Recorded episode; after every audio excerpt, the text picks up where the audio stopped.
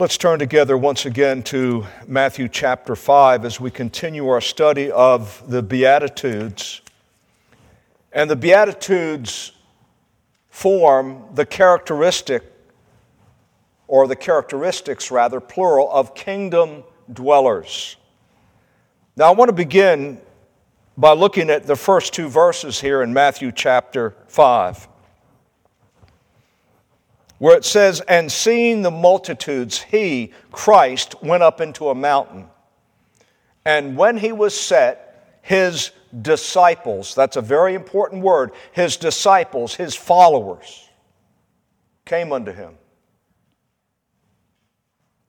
And then in verse 2 it says, And he opened his mouth and taught them, saying. Now that presupposes, in the context, that Jesus was teaching those that were truly His. They were His disciples. They had been saved by His grace. Now, I, I understand Judas was among them. But may I make a point that you cannot teach a person who is not a believer Christian truth? They don't have the capacity for it. They have to be born again. Now, you can preach the gospel, yes, and we do, and we should. But at the end of the day, God must give us a new heart and a new mind and a new will. And so,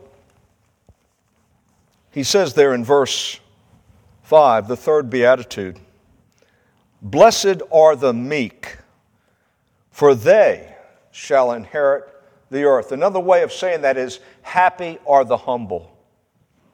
Happy are the humble. Now, what does it mean to be meek? William Barclay, in his commentary of the Sermon on the Mount, he goes back and unpacks the Greek word there for meek, praotes, and he gives it three distinct meanings. First of all, meekness is the happy medium between too much anger and too little anger. Therefore, he translates that verse Blessed is the man who is always angry at the right time and never angry at the wrong time. That reminds us of one of the Proverbs, chapter 16, verse 32. He that is slow to anger is better than the mighty, and he that ruleth his spirit than he that taketh a city. That's meekness. Meekness is also, according to that Greek word praotes, a form of submission. It was used in the culture to describe the domestic, domesticating of animals to obey words of command. That doesn't work at my house at all. I'm being domesticated by our miniature schnauzer, but that's another story for another day. Blessed is the person who is totally submitted to God and His Word. Now, again, describing the character of disciples, of followers. And then finally, meekness, praotes, is humility. Arthur Pink says this, and I quote Meekness is the opposite of self will towards God and ill will towards men. Meekness is the opposite of pride, stubbornness, fierceness, vengefulness. End quote. So, meekness, to be clear, is humility.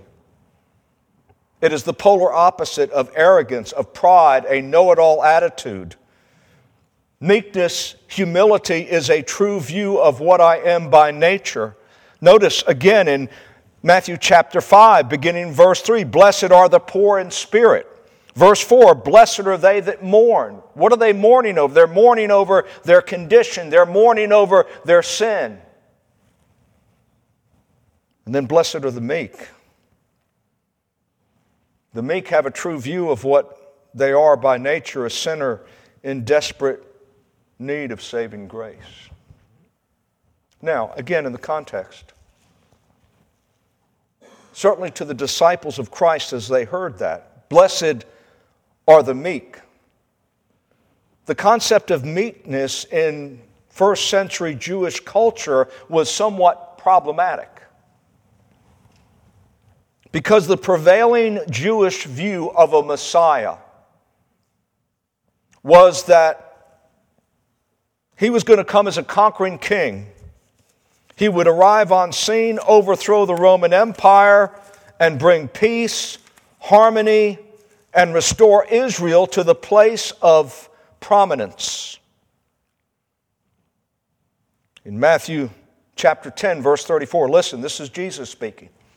Think not that I have come to send peace on earth. I come not to send peace, but a sword. For I am come to set a man at variance against his father, and the daughter against her mother, and the daughter in law against her mother in law. And a man's foes shall be those of his own family. He that loves father or mother more than me is not worthy of me, and he that loveth son or daughter more than me is not worthy of me, and he that takes not his cross and does not follow after me is not worthy of me. I can just hear it now. You hurt my feelings. Right? That was countercultural. I didn't come to bring peace. But that's what they thought. The Jews wanted a strong, assertive warrior king. They wanted political, military, ethnic supremacy, and Jesus was not what they expected. When Jesus said in Matthew chapter 11, verse 29, I'm meek and lowly in heart, you'll find rest under your heart. We don't want meek and lowly in heart. We want strong, we want assertive. Jesus was not what they expected and he wasn't what they thought they needed. A mighty Savior from sin. Again, Matthew chapter 9, verse 9. When Jesus saw a man by the name of Matthew sitting and taking the taxes, he said, Come and follow me. And the Pharisees, when Jesus sat down and had a meal with publicans and sinners. The Pharisees, self righteous religious leaders, saw it and they said, Why does your master eat with publicans and sinners? Why is he associating with those people? Why does he go to Longhorn and sit with sinners? And Jesus heard that. And he said this those that are well don't need a physician, but those that are sick. Do you go to the doctor when you feel good? Do you? No. But go and learn what that means. I will have mercy and not sacrifice, for I am not come to call the righteous, but sinners to repentance. In John chapter 18, when Jesus was standing before Pilate, he said explicitly, My kingdom is not of this world. Do you remember when Judas came and kissed Jesus and the, and the soldiers and the priests and the scribes began closing in? Peter pulled out a sword and sliced off a man's ear.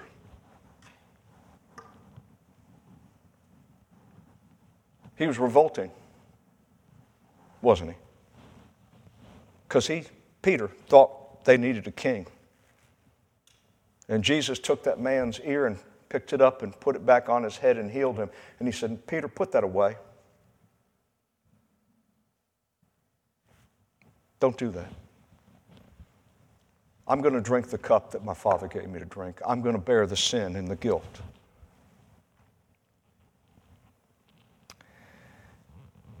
And so that brings us to Isaiah 53, where he says, Surely he hath borne our griefs and carried our sorrows. He was despised, rejected of men, a man of sorrows and acquainted with grief. We hid, as it were, our faces from him. We esteemed him not. That brings us to the next point I want to make the blinding nature of our sin. The blinding nature of our sin. And there is, listen, there is no more dangerous aspect of the deceitfulness of sin than this the blindness of our sin. It will close you off from the insight giving ministry of God's Word. It will cause you to reject divine conviction, and it will shut you off from the essential sanctifying ministry of the body of Christ, the church. There is no more dangerous delusion, ladies and gentlemen, than the, that we're blind to our own blindness. Because you see, sin blinds.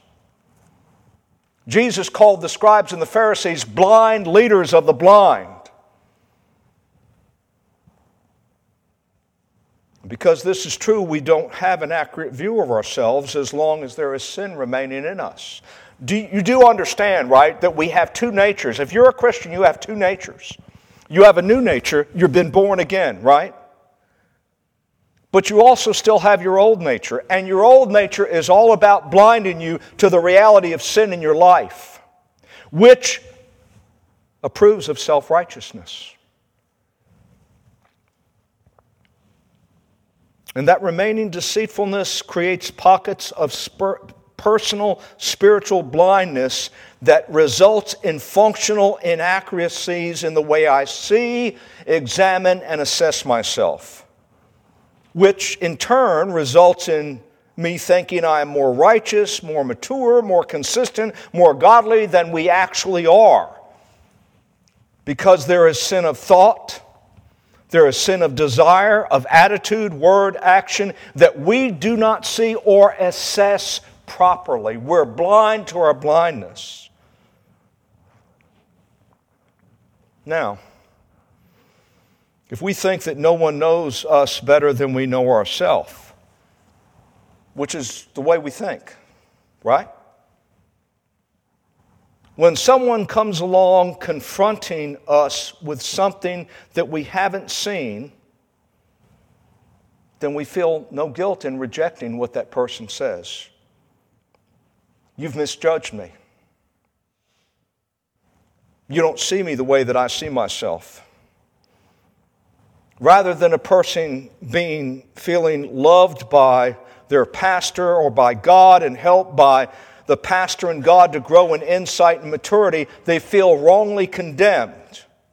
And they say this Your ministry to me, rather than being hope giving, is an affront. And if this happens repeatedly, there's no more relationship.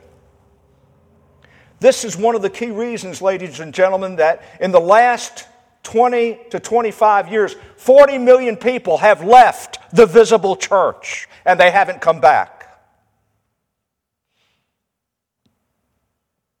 We're blind to our own blindness.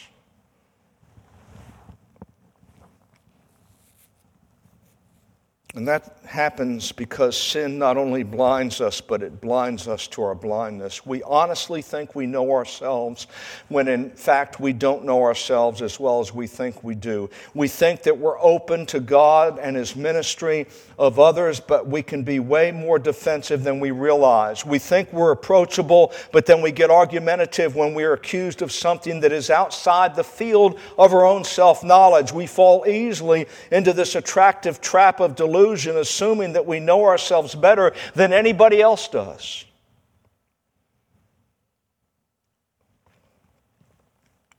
Unfortunately, we often, and I'm including myself right here, I'm pointing the finger. Folks, I've been working on this sermon for two weeks, okay? And I work on my sermon in the middle of the night. I wake up at midnight and thoughts, and I've got a pad by my bed so I can write down scripture. Do you understand? This is my calling. This is my life. This church is my life. And I'm not just trying to make everybody happy and make everybody like me. I'm trying to keep you from going to hell. Because I love you. Because I love you.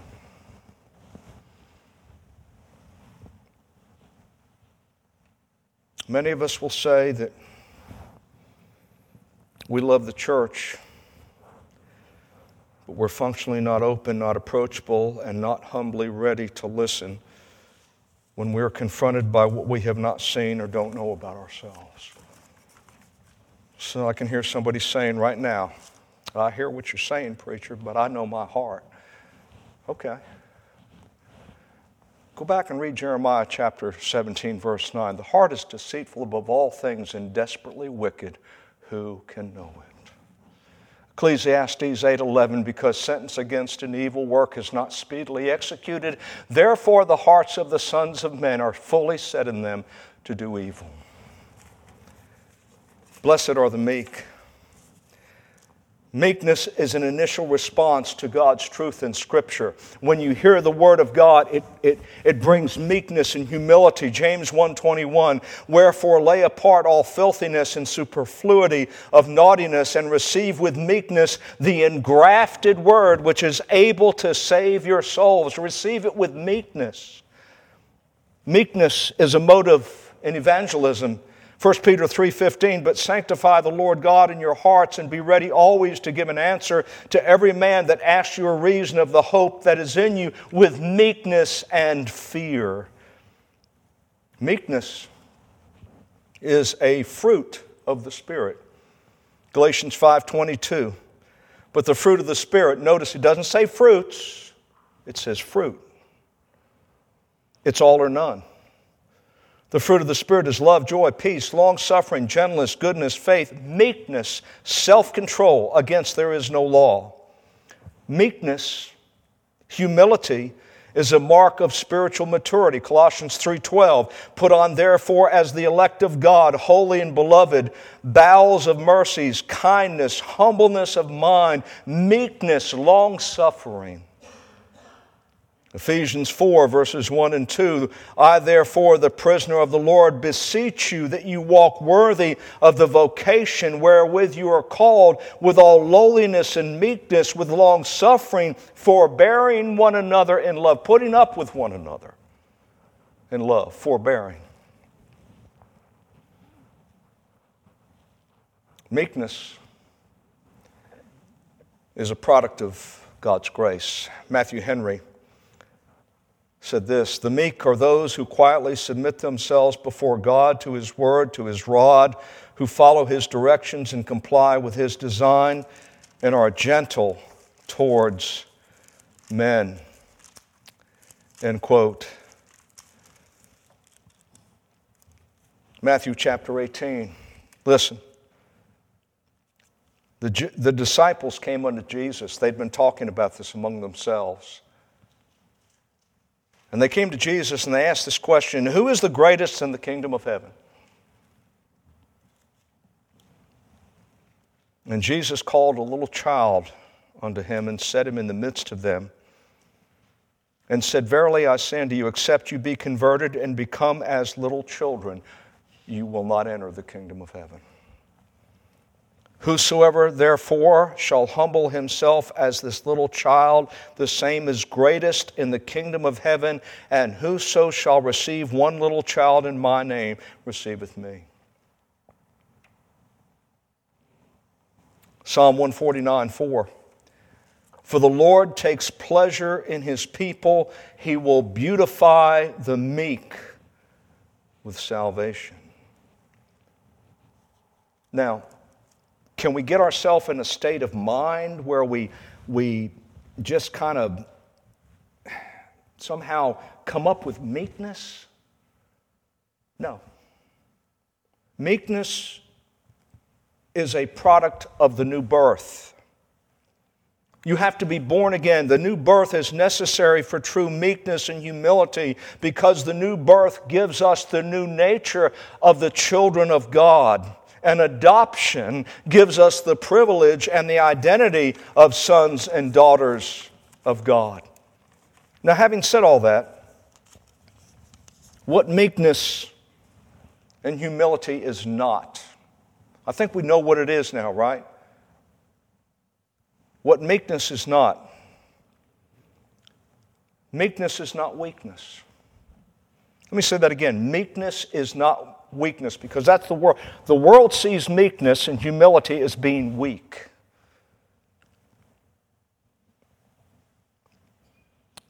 The Christian who is humble does not waver from or compromise God's truth or God's holiness. Do you know who the meekest man was in his generation? Anybody know? Moses. Yeah. Numbers 12, 3. Now the man Moses was very meek above all men which were upon the face of the earth. Yet, I would remind you, when Moses came down from the mount and he saw the golden calf, and he saw the idolatrous dancing and the nakedness, he reacted with a righteous anger. He broke the two tables of the law of God. He confronted his older brother Aaron. He burned the idolatrous calf, threw it into the fire, and he instructed the Levites to slay every idolater in the camp of the Israelites, which amounted to 3,000 men. May I also remind you that our Lord Jesus was humble and meek. But I would also remind you that in John chapter 2, Jesus went into the temple and drove out the money changers because he was jealous for the glory of God. A humble person is jealous of the glory of God. They want God to be glorified, and they want God to be glorified beginning with themselves.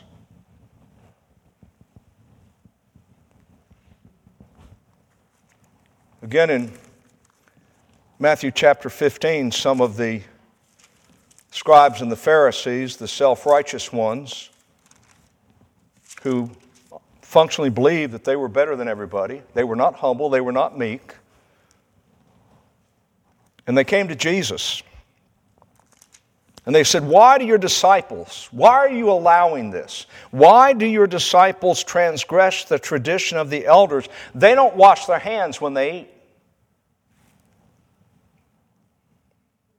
What did Jesus say? Oh, guys, I'm sorry. I'll, I'll talk to them about that. No.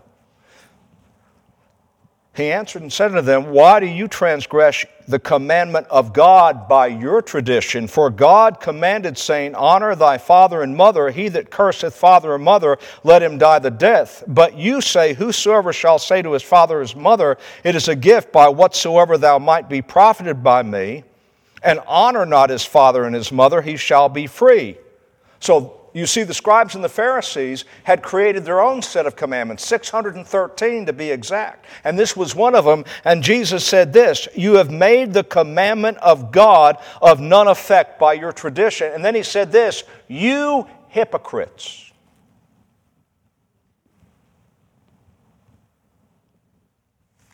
You hypocrites. Isaiah prophesied of you This people draweth nigh unto me with their mouth and honoreth me with their lips. They sing the hymns, they recite the confession, but their heart is far from me.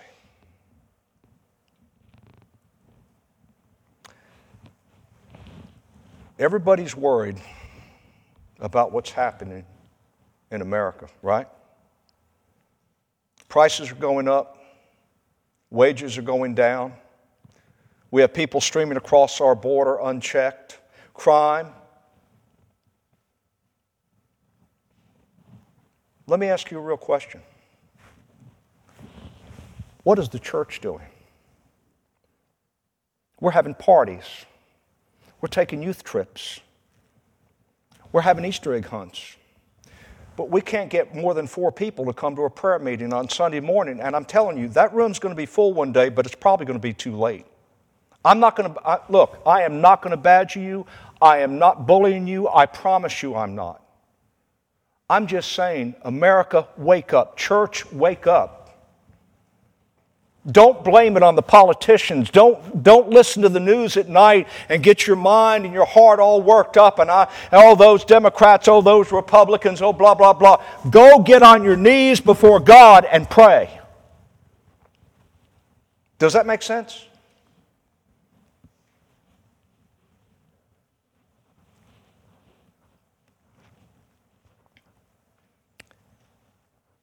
Jesus said, Leave him alone. said to his disciples, said to the multitude, Leave them alone. They're blind leaders of the blind, and if the blind lead the blind, they're both going to go in the ditch. Strong words from the meek and lowly Jesus. Something else that meekness and humility is not it's not overly self protective. And in our fallen, unregenerate condition, we are naturally self protective. But meekness and humility is a true view of what we are by nature sinners. And meekness causes us not only to admit that, but to run to Christ for his amazing rescuing grace. Because unless and until we are made to see our true condition and our need of grace, we will not reach out for help and rescue that we don't think we really need. What we will do is we'll make excuses, we'll deny, and we'll minimize our sin. That brings us back to our text, Matthew chapter 5, verse 5. The Puritan John Owen said this He who walks humbly walks safely. He who walks humbly walks safely. Look at verse 5. Blessed are the meek, for they shall what? There's that word, inherit the earth. What exactly does that mean, inherit the earth? Again, Christ is speaking specifically to his disciples, his followers, as to the characteristics of those who dwell in the kingdom of heaven. And Jesus is declaring what a Christian is by the new birth and what a Christian has to look forward to after this life is over blessings, benefits, dominion.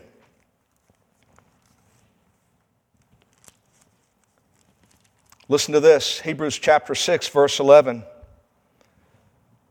Verse 10 says, For God is not unrighteous to forget your work and labor of love which you have showed towards his name, that you have ministered to the saints, you have served and you do minister. And we desire that every one of you do show the same diligence to the full assurance of hope unto the end, that you be not slothful or lazy, but followers of them who through faith and patience inherit the promises. Inherit all things.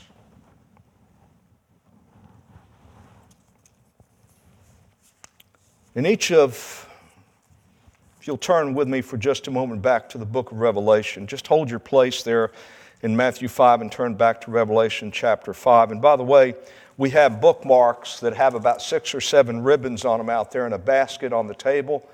And you can get one of those and you can bookmark your, your Bible with those. But in the seven churches of the Revelation, in each one of those seven churches, and let me just say, those seven church, churches represent seven actual churches that were in Asia, seven actual churches that Jesus wrote to. They also represent, those seven churches represent in time seven periods of church history. And church history ends with the church at Laodicea. But they also represent any church at any time in any place. And in each of those seven churches, he addresses those who are termed overcomers. For instance, the church at Ephesus He that hath an ear, let him hear what the Spirit says to the churches. To him that overcomes will I give to eat of the tree of life, which is in the midst of the paradise of God. Then, verse 11, the church at Smyrna.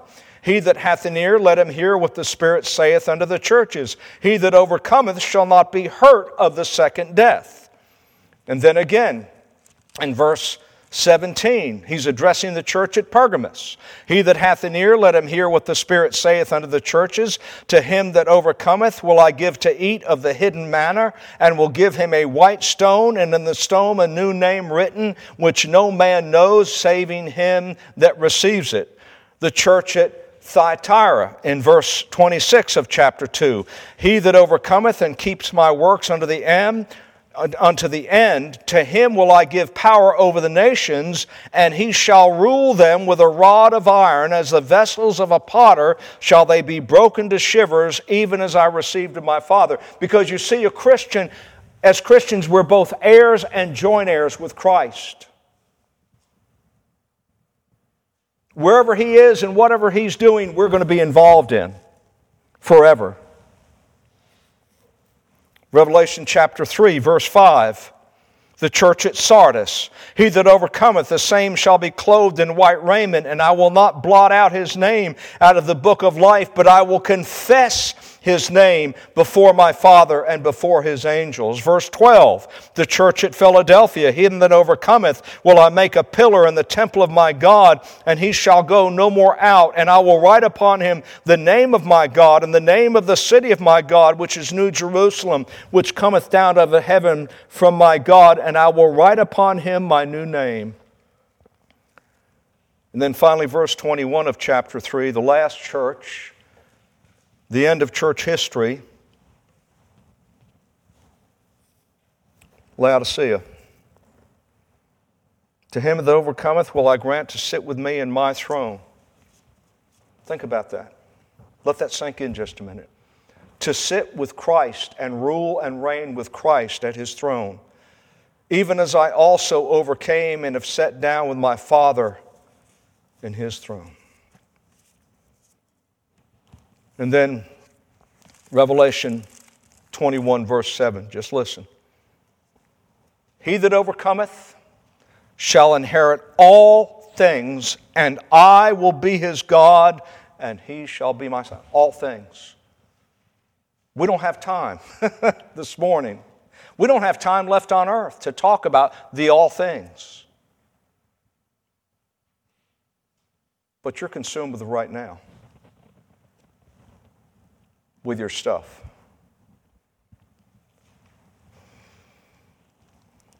The Bible also explicitly states those who will not inherit.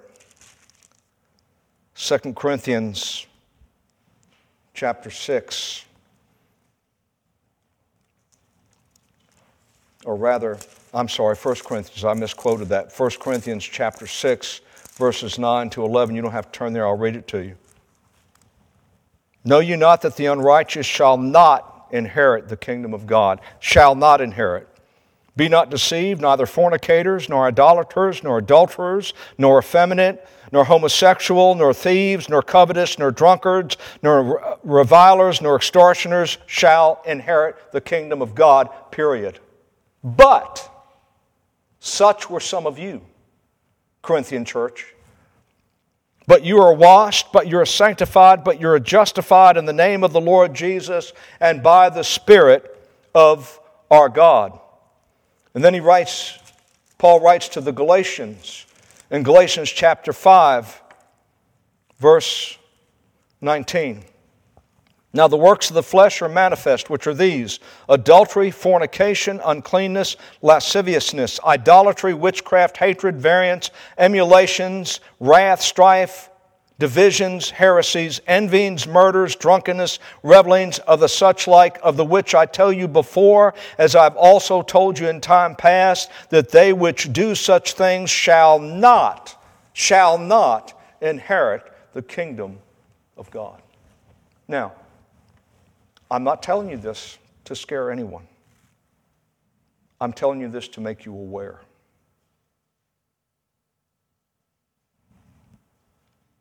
Let me close with a quote from John Calvin.